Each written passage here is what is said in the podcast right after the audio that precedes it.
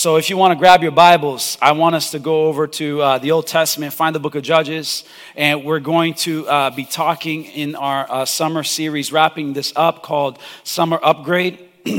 How many of you, as you're finding your way to the book of Judges, how many have ever heard this expression that goes like this Quitters never win, and winners never quit? Anybody ever heard that? Let me see raise your hands. Come on, I want a dynamic service this morning. Talk to me. How many of y'all ever heard this? Amen. Amen. Quitters never win, and winners never quit. well, today, as we wrap up our summer upgrade series, I want to challenge this mindset. Seth Godin, author and business guru, he's written several books and he does, you know, keynote speaking and all sorts of different things, but he once said this We lionize people who, through persistence, make it to the other side. But what we don't talk about or write about is how before they did this, they used to do something else that they had to quit before doing this big thing. Any uh, Mario fans in here? There was a Super Mario movie that came out recently. Any 80s, 80s nostalgia folks, y'all? Come on, don't, don't, don't lie. I got some folks in the back. I got some people. You, I remember you getting irritated playing that, you know, Mario, a plumber, going through all sorts of stuff, trying to beat this turtle Bowser thing that breathes fire. Y'all know Nintendo, right? Okay. Well, did you know that Nintendo quit the playing card business so that they could focus on making video games and consoles? How many of y'all have Nintendo playing cards? No, but if I say Mario, you remember Mario or Zelda or all these other different uh, games. Slack. I don't know if y'all have used Slack for work, but it's a productivity tool. But before Slack became what it was, it used to be an internal tool for a game design company. Okay? And oh, believe it or not, some of y'all music fans and symphony folks, um, percussion folks, once Yo Yo Ma didn't play the cello, he used to do other things. So, this idea that winners never quit and quitters never win isn't entirely accurate, is it? Because there's been sometimes that quitting is necessary. If you don't believe me, uh, think about Blockbuster. And some of y'all, young folks, your parents can expound on what I mean by that. We'll just leave it there. But if you're with me, open up your Bibles to the book of Judges. Today, as we're thinking, we've been talking about upgrading in, in, terms of our emotional intelligence, our ethical decision making, our upgrading our money and finances, upgrading our stress management and processing, all these different things. And today, I want to capstone this with uh, going through this story that I find in the Bible because we have to challenge this notion that quitting is entirely bad. If you're in uh, Judges chapter 6, say amen. Let's upgrade our quitting game. Turn to your neighbor and say, Learn to quit. No, seriously, tell your neighbor, learn to quit. Some of y'all be like, man, I've been hearing the opposite message all my life. Learn to quit. It's just about what you're quitting. The important thing is, what are you quitting? We need to realize we can't just keep pressing on and hitting our head against the wall again and again and again and again. There's some things we need to learn how to let go of, how to throw that out with the garbage. It's not serving you, it's not helping. If you continue, you're going off a cliff, and there is not a positive outcome and experience awaiting you at the bottom. Learn to quit. Judges chapter 6. So the Israelites did evil in the Lord's sight. So the Lord handed them over to the Midianites for seven years. The Midianites were so cruel that the Israelites made hiding places for themselves in the mountains, the caves, and the strongholds. Whenever the Israelites planted their crops, marauders from Midian, Amalek, and the people of the east would attack Israel, camping in the land and destroying the crops as far as Gaza. They left the Israelites with nothing. Say nothing. nothing to eat. Taking all the sheep, goats, cattle, and donkeys. These enemy hordes coming with their livestock and tents were as thick as locusts. They arrived on droves of camels, too numerous to count. And they stayed until the land was stripped bare. So Israel was reduced to starvation by the Midianites. Then the Israelites cried out to the Lord for help. Father, this is your word, and I invite you and implore you, Holy Spirit, Equip me to bring it out to your church. Bless these people, I pray. Lord, I know that you're working in hearts. And today, Father, should the opportunity present itself, there are people here who will say yes to you and will take you at your word. And Father, will make this their declaration that you are for them and not against them, and that, Father, you are leading them now in this very moment. In Jesus' mighty name, amen. Amen. Winners sometimes quit. And the first thing that I want to bring to your attention today is that we got to learn how to quit hiding. Say hiding. Now look at verse 11. If you drop down, the people have cried out to God. They have asked God, please help us. We have made mistakes. We have come into sin. God, you have given us over in judgment to the Midianites and Amalekites and all the people of the east here. But Lord, we need your help in the midst of this issue. And the Bible now introduces us to a person by the name of Gideon. Verse 11. Then the angel of the Lord came and sat under the terebinth, that's a type of tree, at Ophrah, which belonged to Joash the Abiezrite, while his son Gideon was beating out wheat in the winepress to hide it from the Midianites. We open up the scene when we're introduced to this man called Gideon. And this man is hiding from the Midianites. This man is hiding from a people. Who are these people? The Midianites were semi nomadic people of the Sinai Peninsula. And they were, you know, inhabiting Western Arabia. According to Genesis chapter 25, if you go back in the history, you can trace back their lineage, their distant relatives of Israel. They were actually descendants of Abraham. When Sarah died, Abraham takes another wife, Keturah. And what happens there is she has several kids. And one of their kids is called Midian. And so there is a family connection and so we start off, there is, there's, there's conversations about this people group being, you know, around the Israelites, connected to the family. And from the history books you read, there's some positivity related to them. At first, relations are good, things are going well. We see them, you know, helping the Israelites in times of need. We see this people who went far away and lived in different regions, that they were people who were actually a blessing. If you recall the story of Moses, when Moses leaves Egypt and he goes into the wilderness, he comes upon a band of Midianites. And actually, his wife, the father, the father in law, is a priest in the clan of the Midianites. And he is the one who gives Moses incredible wisdom and says, You can't rule this way. You need some governance. You need some structure. You need some things in order for you to be able to succeed. You got to quit doing things the way you're doing it because you know what? You are not being efficient and effective. So there's some positivity when it comes to this people group called the Midianites. But by the time you get to Judges, relations has soured, tensions have flared. And now, this group of people who are very adept at riding camels and raiding and warring, they are very skilled in the art of warcraft. They need to supplement their own food stores. Their land is not producing enough food.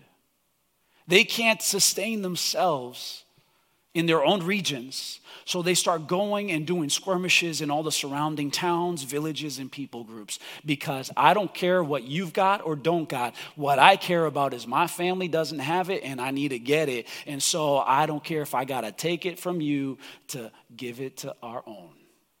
And that's what's going on. They come every time the crops come in and they sprout out. The Midianites and the Amalekites and the Kedemites, these guys, their hordes would come up and erupt across the Jordan and they would come to pillage. Anybody seen The Bug's Life? I got kids, man. I watch little kids' movies. You know, it's like the grasshoppers showing up, taking all the food that the ants have worked so hard all summer to amass so that they could be prepared for the winter. They come down like a horde devouring everything. Seven years of this. How many of y'all would have gotten discouraged after like the first month of this? Seven years, you're working hard, you're doing everything, you're trying your best, you're sacrificing for your family, you're doing everything within your talents and abilities, and somebody comes and takes it away from you. It's devastating. It ruined the economy and the emotion of the Israelite people. And so, in the absence, you know, of, of modern technology, think about what he is doing here. Uh, Gideon is in a wine press, a place where you're supposed to press grapes to make wine.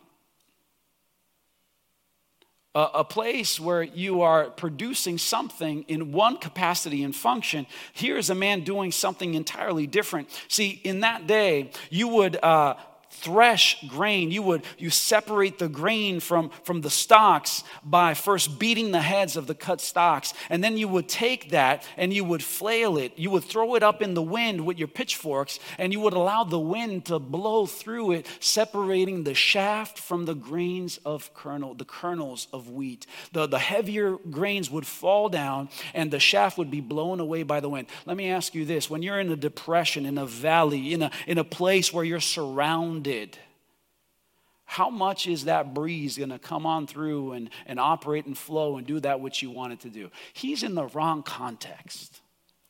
Gideon is hiding because I got to do this thing here and hopefully and do it more times and more often and with more effort and with more, you know, dedication and sacrifice, with more toil, with more sweat on my brow. I am doing it inefficiently and ineffectively because I am afraid that if they catch wind, they're going to come and steal all that I got.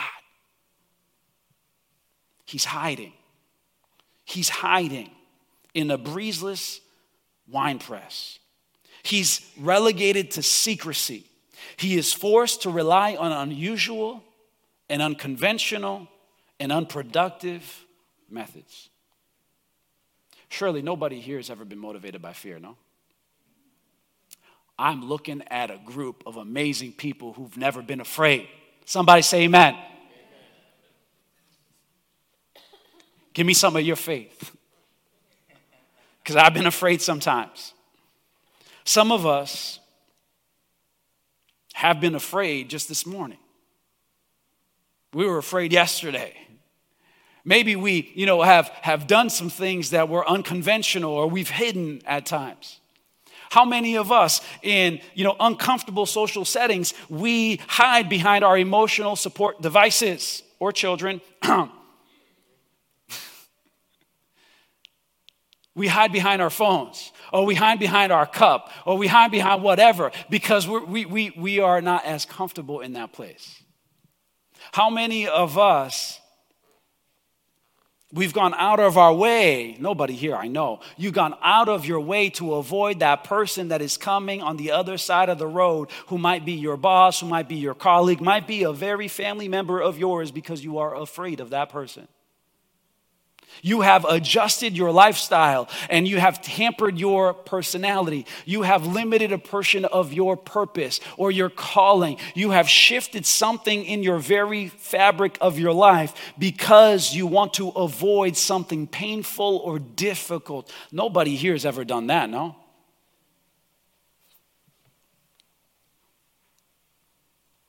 But the Bible says this We don't have to live in secrecy. We don't have to live in hiding.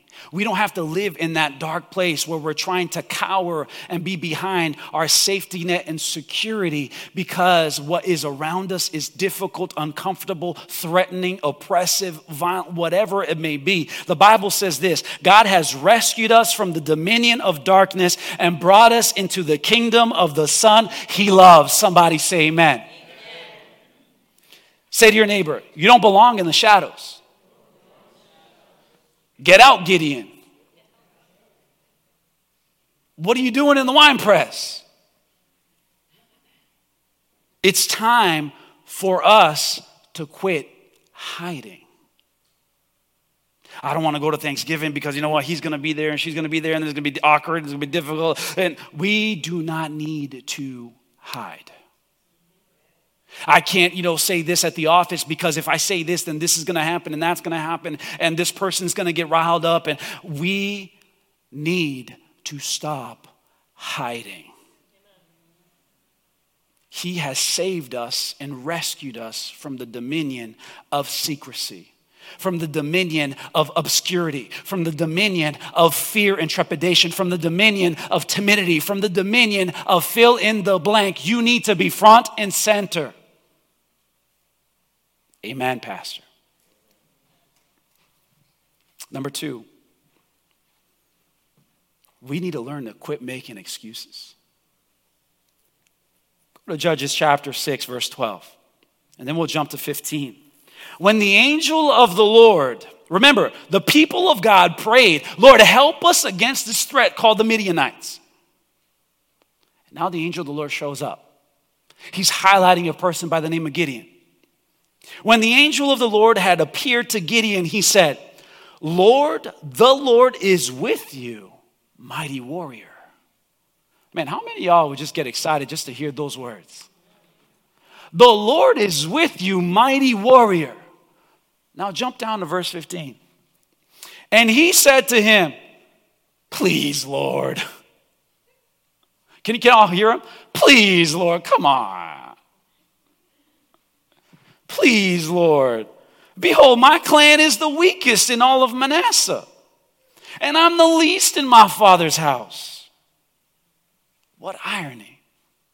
The angel shows up to a man who is fearfully hiding in a wine press, doing something in secret and with methods that are not productive, and he says, "What's up, mighty warrior? How you doing, stud?" How are you, beautiful? How's, what, whatever it may be. You know, your insecurity, what you're, what you're feeling is not the, hey, how are you, mighty warrior? Man, for Gideon to be able to fulfill his purpose, which is going to be revealed shortly, the angel is going to tell him some things. He had to come out from behind his own view of himself. For some, right here, this is the sermon. God saw Gideon as a mighty warrior. He saw him a certain way. However, Gideon saw himself as the runt. He saw himself as the weakest in the smallest. I am the runt of my family. I am the trivial in my clan. I am of the clan that is not even known as the biggest clan. We are barely a footnote in history. Kind of sounds like Moses, doesn't he? Anybody remember the prince of Egypt? You remember in the book of Exodus? He sounds like Moses. Uh, Moses, I want you to go to, is, uh, to Egypt and I want you to tell Pharaoh, let my people go. Uh, but, but God, but God, he sounds like Porky Pig, but, but, but, but, but, but, but God. Uh, but God, uh, who am I? You know, I'm inadequate. But, but God, uh, I don't know enough. You know what? I, am inexperienced, God. But God, you know what? Uh, people won't take me seriously. I have no credibility. But God, you know what? I'm not good with words. I'm, you know what? I'm incompetent. But God, but God, but God, this and but that, but this and but that. Sounds familiar, doesn't it? It's all excuses. Excuses born out of a lack of, catch this, revelation. Turn to your neighbor say, revelation. It's excuses born out of a lack of revelation. Hello, mighty warrior. Should have been standing at attention. Why? Because he should have known some things that have been already prophesied and declared, released and established. Sadly, like Gideon, we often see a distorted view, reflection of ourselves, don't we? Maybe I'm the only one in this room that I've, I've thought of myself in a way that doesn't quite match up to the words I hear in this book. Excuses never lead us, though, to escape. It never leads us to incredible escapades and accomplishment and exploits. They only lead us to evasive maneuvers. They lead us to evading instead of expanding. They lead us to evading instead of exploring. They lead us to evading instead of engaging, experiencing. Excuses. We've got to quit excusing ourselves from our victories.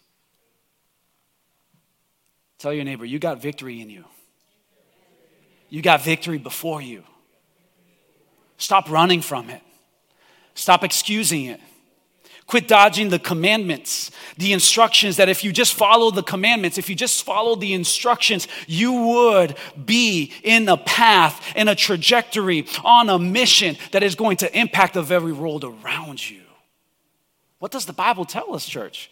What does the Bible tell us? Get a revelation of what the word says. Some of us, we've been hiding for years, we've been hiding for months, we've been hiding for days, but you need to make a change today and you got to quit making excuses because the Bible says you are not a loser. You are not third rate. You are not less than. You are not weak or lost or insignificant. The Bible tells us this Isaiah 43 1. But now, now, now, now, at this moment, this is what the Lord says He who created you, Jacob, he who formed you, Israel, do not fear, for I have redeemed you. I have summoned you by name. Gideon. He didn't say, Hey, what's your name, dude, in the wine press? Gideon. I've called you by name, mighty warrior. Aquia, I've called you by name. Ezekiel, I've called you by name. I've called you by name, Janet, for this time, for this season. You're not less than. I, I know where you live, I know what's going on. Isaiah 43 4, because you are precious in my eyes and honored, and I love you, I give men in return for you. Peoples in exchange for your life. He is willing and ready to ransom you, redeem you rescue you. 1 Peter 2 9, but you are a chosen race, a royal priesthood, a holy nation, a people for his own possession. I am his, I am God's. I am chosen. I am blessed. I am a royal priesthood. Come on, somebody, catch this today. I'm not the runt of the litter. I'm not the least in my family. I'm not the broken. I'm not the lost. I'm not the divorcee. I'm not this. I'm not the failure. I am chosen by name. Amen. I'm called for such a time as this. I am His. He has chosen me. Somebody, praise the Lord. Learn to quit hiding, learn to quit making excuses. Look at verse 13. You got to learn to stop crying over your past. I'll let that sit with somebody. Please, Lord, if the Lord is with us, then why then has all this happened to us? And where are all his wonderful deeds that our fathers recounted to us, saying, Did not the Lord bring us up out from Egypt? Gideon got hung up on his past. He got hung up on his people's past. God, you've done great things for us before. God, I've heard the stories miracles, plagues, man, food from heaven. You even wiped out an entire army with the sea. Man, I've heard those stories. God, that was incredible. And by comparison, where is that right now? You ain't around. Your presence ain't here. Man, if he got hung up on the positive things, don't even let me get started on the negativity. Because some of us, we are just crying over that broken relationship. Guys, she left. She's gone. She ain't coming back. They hired someone else, dude. That job is over. It's gone. No, but I'm still talking. COVID was done a couple years ago. Our church, you know what, hasn't launched this, and there's no ministry for that. And you know what? But we used to be this many people before COVID, and we used to do all this.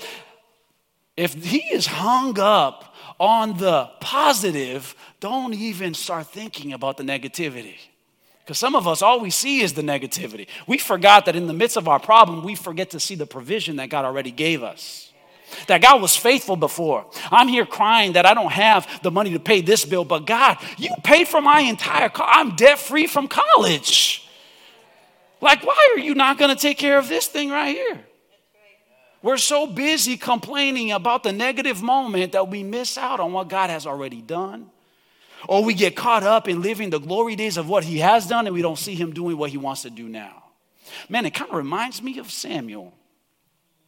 1 Samuel chapter 16, 1, 1 and 2 in the message translation. I love what it says. This is how the message paraphrase puts it. He says, God addressed Samuel. Who is talking? God. So, how long are you going to mope over Saul? Hey, Samuel, how long are you going to cry over King Saul? How long are you going to bawl your eyes out over King Saul? You know I've rejected him as the king. Fill your flask with anointing oil. Get going. I'm sending you to Jesse of Bethlehem. I've spotted the very king I want among his people. See, we need to cry, quit crying over our past because if we are crying over what God has finished, we are out of obedience. If we are moping over what God has declared dead, we are not living in the will of God. If God has said, This I have laid to bed, let it go. No, but I got to keep this ministry going. I got to keep this thing. God, there hasn't been a single person that's come to Christ through your little rinky dink ministry and you're still trying to keep that going. Let it go. It's dead. Do something new. But you know what, man, those were the glory days. And we used to, you know remember that story? Every time you meet the person, it's the same story. It's like, I don't want to see them bump into this person because they're going to tell me about the glory days of when they scored that touchdown and it was the best. Their lives peaked at that moment. They never moved on. Move on. If Samuel did not move on, he would have missed the David among him. How many of us are missing the Davids, missing the new job opportunity, missing the new relationship, missing the friendship? That friendship is over. Maybe God has a new one for you that will withstand the test of time but you're crying over the one that was lost because of your blunder, because of someone else's issue. Move on. There is a time for us to cry, a time for us to plant, a time for things to be born, a time for things to die. Absolutely. I'm not saying, you know what, you shouldn't grieve. Go ahead, cry, bawl your eyes out, write in your journal. You know what, put up an ad in the newspaper, you know, have your pity party, do whatever you got to do. But once you've done that, you give it to the Lord and you move on. Move on because otherwise you're going to miss your David. If the past is your query, let the past victories propel you towards future conquests. If the past holds your gaze, let the past failures amplify wisdom in your future pursuits. Move on. Somebody say, quit crying and I need to quit taking my time. Uh, number four, verse 14. Go in this might of yours and save Israel from the hand of Midian. We need to quit underrating our strength, church. Elevate your quit game. Learn to quit underrating and selling yourself short. Notice that the angel says, Go in this might of mine. No. Go in this might of yours. Ooh. Come on. You see, there's something in here? You saying I got something to contribute? You're saying that I have what I need? Ooh. Most of us would have a much more enjoyable, meaningful, and blessed time if we would simply operate in the understanding and revelation that we've got what God has intended for us to have, and it's enough. Too many people just sit on the sidelines waiting for more strength. You know what? I'm just gonna pray about it, sister. I'm gonna I'm praying, I'm praying. God, what do you need to pray about? There's certain things you don't need to pray about.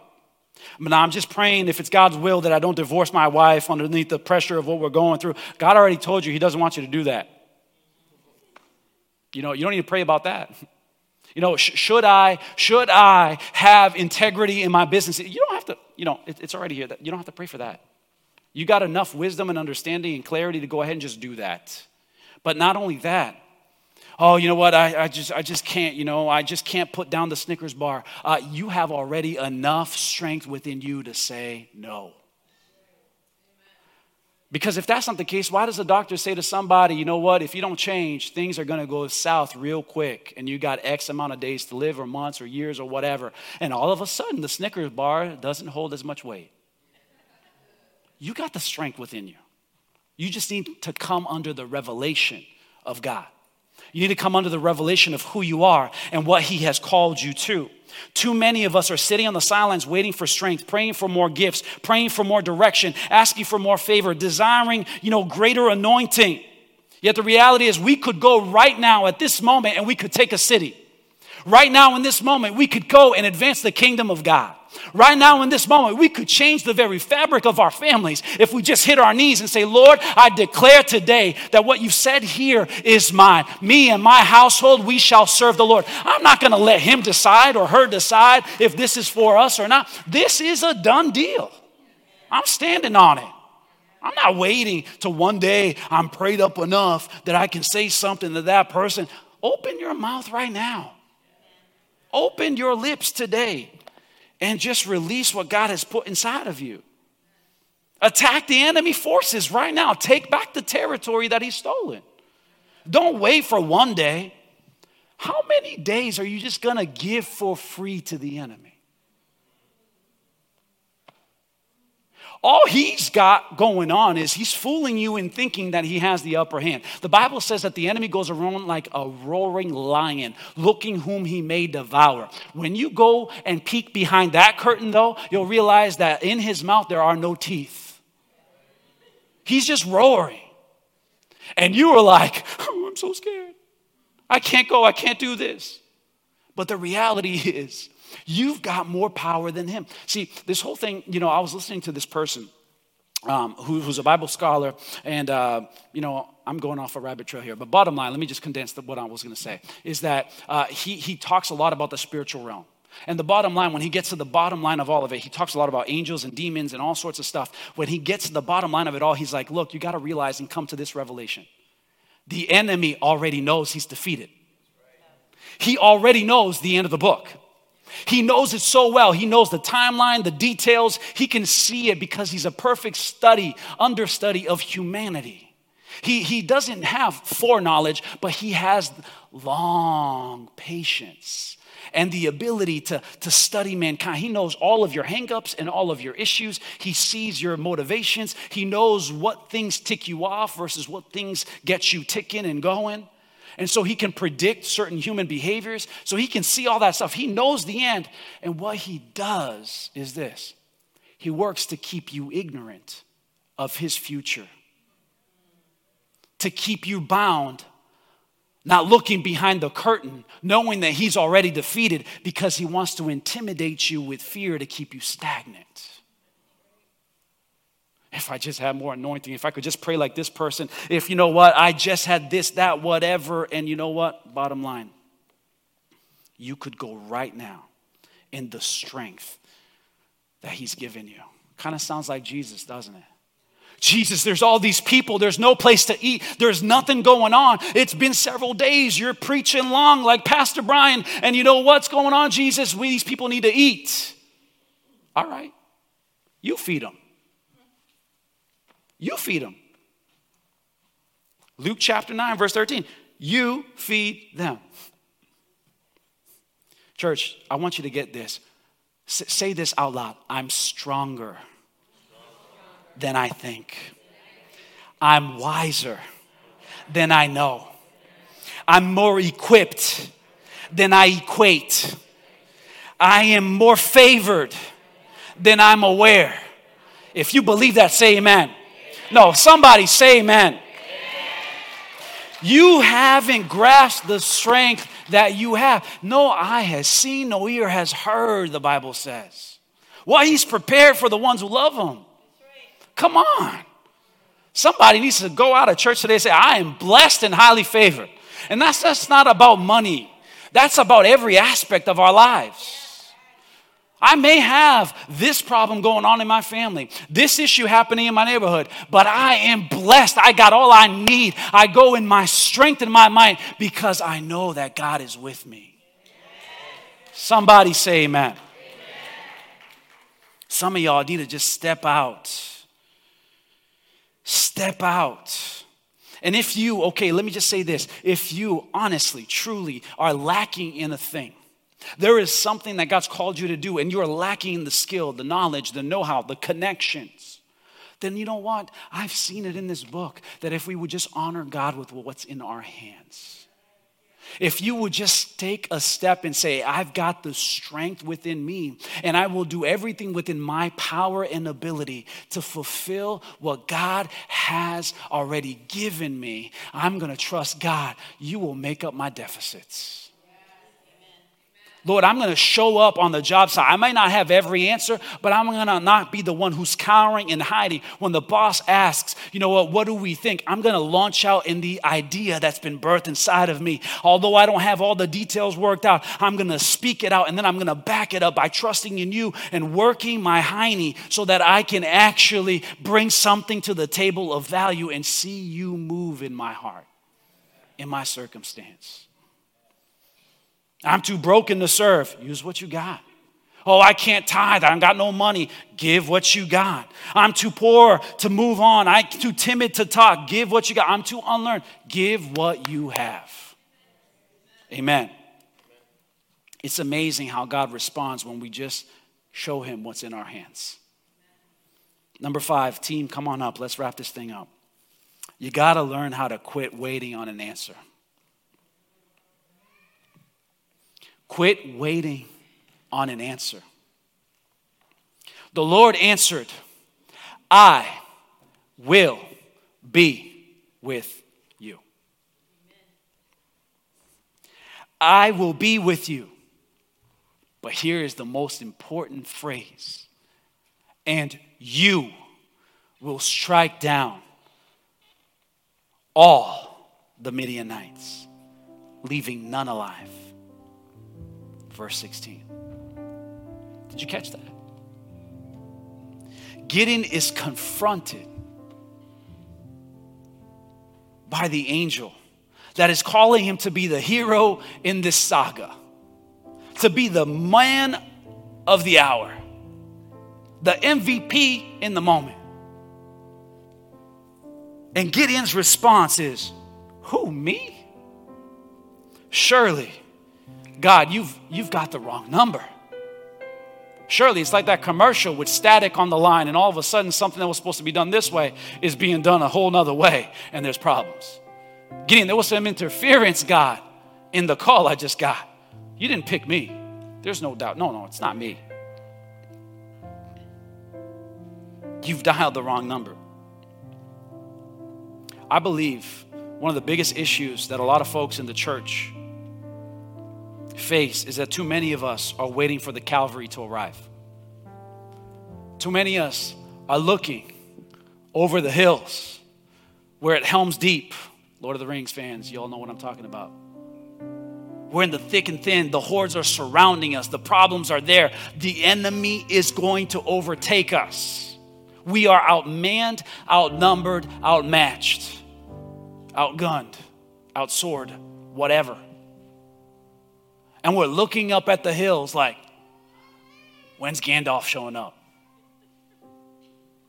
When are the horses coming? When are the giants coming? When are the catapults and the, and the, and the machinery of war that can turn the tide of this thing showing up?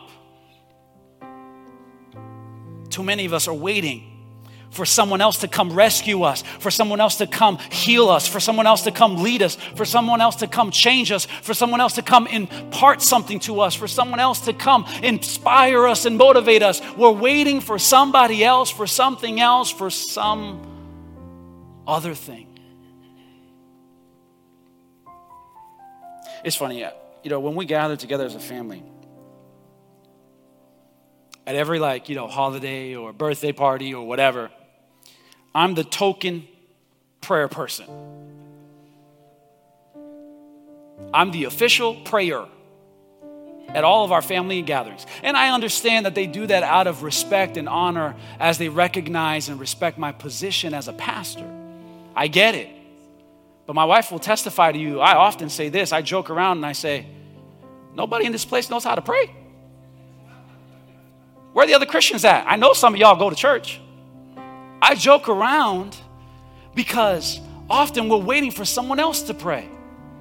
We're waiting for someone else to show up in your family member's life and speak the gospel when, lo and behold, you've been a Christian since 1959.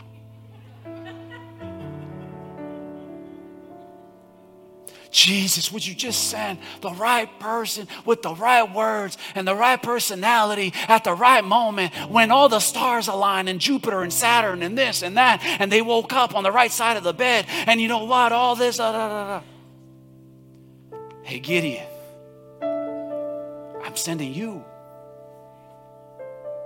I'm sending you to your school system. Zach, you are sent to your school to, to just say, hey, enemy, I'm coming in. I'm, I'm taking over this place. Get out of here. Stop ruining the lives of my friends. So, all this drug stuff that is that's wreaking havoc. Nah, this, this stops right now today because I got to speak about the name of, you know, the name above every name and the King of Kings and the Lord of Lords who has come to redeem us and strengthen us and transform us. And He's got a plan for your life. You are the Gideon and the answer. Oh man, if we could just have that right, you know, marriage conference that the pastor would put together in the church and the right speaker and the right teacher would show up. And you know what? They finally get through to the thickness of my husband's head. Hold on, hold on. Maybe he sent you. I know he did. Into that marriage. You're the one who married your husband not me, not somebody else. He's united you guys together, and He's called you to be a helpmate. And part of that is you pray and intercede and you cry out to God and you model a life of what it means to live according to this book. And you watch God show up as you honor and respect, love and appreciate and sacrifice and serve. You be the answer. Don't wait for Pastor Brian to put on a marriage conference to save your marriage. Because if you're waiting for me to save your marriage, I'm sorry, I will fail you. I'm working on my own. I love you, honey.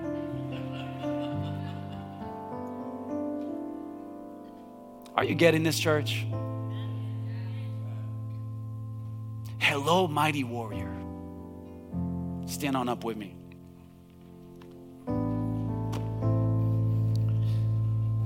As we conclude our time together, some of y'all general contractors, y'all know what this is.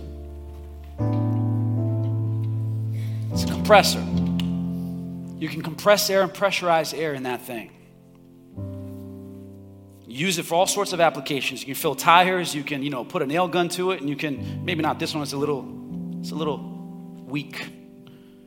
but it's got the ability to compress air, to, to, to put some, you know, pounds per square inch pressure, you know, to, to, to consolidate it inside of a method and for a purpose, channel it to accomplish something. The reality is that when God showed up, Gideon was under pressure all around him. Before God showed up, there was pressure on all the Israelites in that region.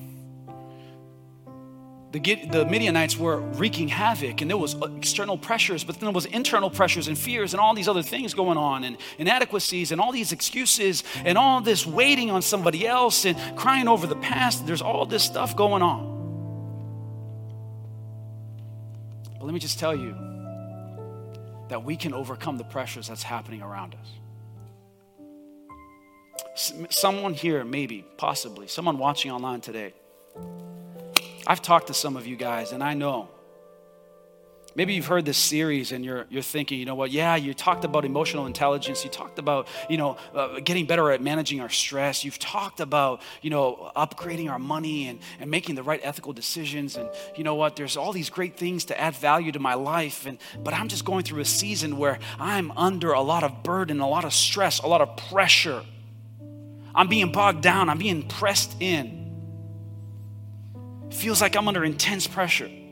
I'm under the weight of fear. I'm under the thumb of my past. I'm under the condemnation of false narratives. I'm under the burden of broken relationships, health issues, or a crisis, or otherwise, whatever. I may not know the pressure that you're under. Maybe you feel like this can. And there's the world just kind of like sneaking on in pressing you down. You're buckling. You're making noise. You're shifting. And you're frustrated. And you feel like giving up. You feel like throwing in the towel. You feel like letting go because the pressure is just crushing. Church, I want you to understand that quitters sometimes quit, but they quit intentionally certain things that need to be released out of their lives. But then there are things that are non negotiable that we should never quit. And we need to continue to hold on and press into the promises in the Word of God and rest in that. Some of us, you know, we're going through this time and we're frustrated and all of that. I want to show you that there is a different outcome. There's a different life possible. There's a different option because God has promised that if we would trust in Him, that if we would just lean on Him, that if we would just believe Him, that if we would just trust Him, that if we would just follow after Him, that if we would just go after God, and that we would allow Him to come into our hearts and into our lives, it doesn't matter. Things may tilt, things may, may look a little wobbly around us, but you know what? I have something within me that pressurizes me, and the pressure that is within me is greater than the pressure that is around me. And He who has come into me, the Holy Spirit who abides inside of me, keeps me going. I will be victorious. I will overcome. I am the head and not the tail. My house shall serve the Lord. I will not grow down in this fight. Though a man stumbles, he gets up again. See, some of us, we realize look, there's all this stuff going on, all this pressure. These are the very same two cans. The only difference is that this one is pressurized with something inside. There is pressure with greater is what is in here than the power that I exerted over it. Some of us need to say, Holy Spirit, I need you to come into my life. Some of y'all trying to go through life and figuring out this thing and doing it all in your own strength. Today, I come to tell you that you need to just say, Jesus, come into my life. That's my first appeal this morning. If there's anybody in this place that you've tried to do your life on your own, you've been going, you're going to buckle like that can. Don't do it on your own. Oh, I can figure this out. I got it right now. I got it all good. I got the money. I got the resources. Things are working out in my heart. Yeah, but what about when it doesn't? When Midian shows up for seven years? If you've got the power of God living within you, you will withstand the pressures from without.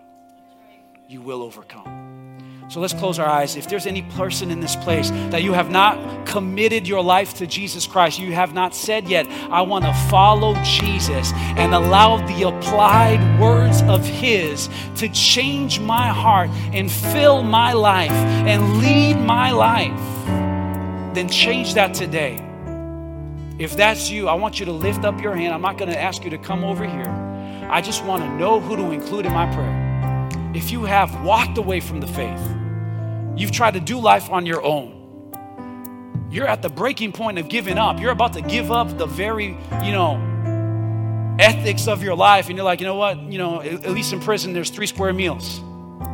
You're at your wits' end on certain things. You're about to give up and do something ratchet and crazy. Friend, don't do that. You, you, you just don't know what to do with this family member or this situation because you've been doing it on your own, you need to come back to God and say, Lord, I want to entrust it to you. If you've walked away from the faith and you need to turn around and recommit your heart today, recommit your life to following Jesus, I want you to lift up your hand as well. Again, I'm not going to ask you to come here. I just want to know who to include in my prayer. You know who you are. It's not about me, it's not about this church. It's about Jesus reigning and ruling in your heart. If that's you online, put a, put a comment in the chat. Somebody will connect with you. Just pray with me, church. Say, Father, forgive me of my sins. Heal me of my brokenness. Rid me of my excuses. Help me to step into the promises have said, declared over me. Forgive me and help me from this day forward to follow you. In Jesus' name. Amen. Y'all give it up for Jesus? Praise God. Lastly, to invite though everyone just close your eyes and just just think on these words. There's some people in this place, maybe someone online, that God is calling you to see something through. There is something that you have given up on, or you're just about to do so. And God is saying, through the anointing of His Spirit today to your heart, He's saying, You do not quit this. Quit the excuses around it. Quit asking for some other answer. Quit, you know, thinking of the past and whatever in comparison. Quit hiding from the pain and the issue. Yes, but you need to see this through. I don't know what that is for you, but I want you to commit right now. This moment, this week, Lord, I'm going to try it again. Lord, I'm going to launch once more. God, I'm going to uh, go one more time. God, I'm not going to throw in the towel. God, I'm going to invite you into this moment and circumstance. God, I'm going to believe what you have said versus what my neighbors are saying. God, I'm going to trust what I see in your word versus what I see on the news. God, I'm going to look to your promises as opposed to what I see on this medical chart. God, I am going to give it back to you and let you have the final say and the final word. If that is something that you need to do, I invite you to come and I'm going to agree with you on this altar.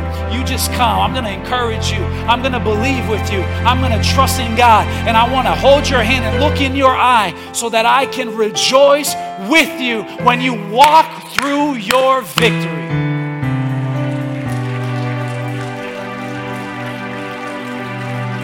If you've got something that God is speaking to your heart, come now. Don't wait, don't wait, don't worry about somebody else. Everybody else, you're dismissed. Lift up your hands. As we worship God and praise Him as we close this service. Lord, I thank you for your anointing. I thank you for your word that does not return void. You were watching over the Israelites and you invited Gideon. You saw him, Lord. Your eyes are looking to and fro throughout the earth, looking whom you will send, looking to fulfill your word. Father, I pray that your love and your grace would flow to every heart that is here that your empowering Holy Spirit would minister to every life and bring about what you want to accomplish. Jesus, I pray that that selflessness, that surrender, that willingness to just flow and hold on to the Father and all of His plans. I pray that that would be our portion today in Jesus' mighty name. As God dismisses you, go and have a wonderful week. Growth Track, uh, Kids Bash is happening, and I invite those who want prayer, come. We will believe and agree with you. May God bless you and strengthen you in Jesus' mighty name. Let's worship Him.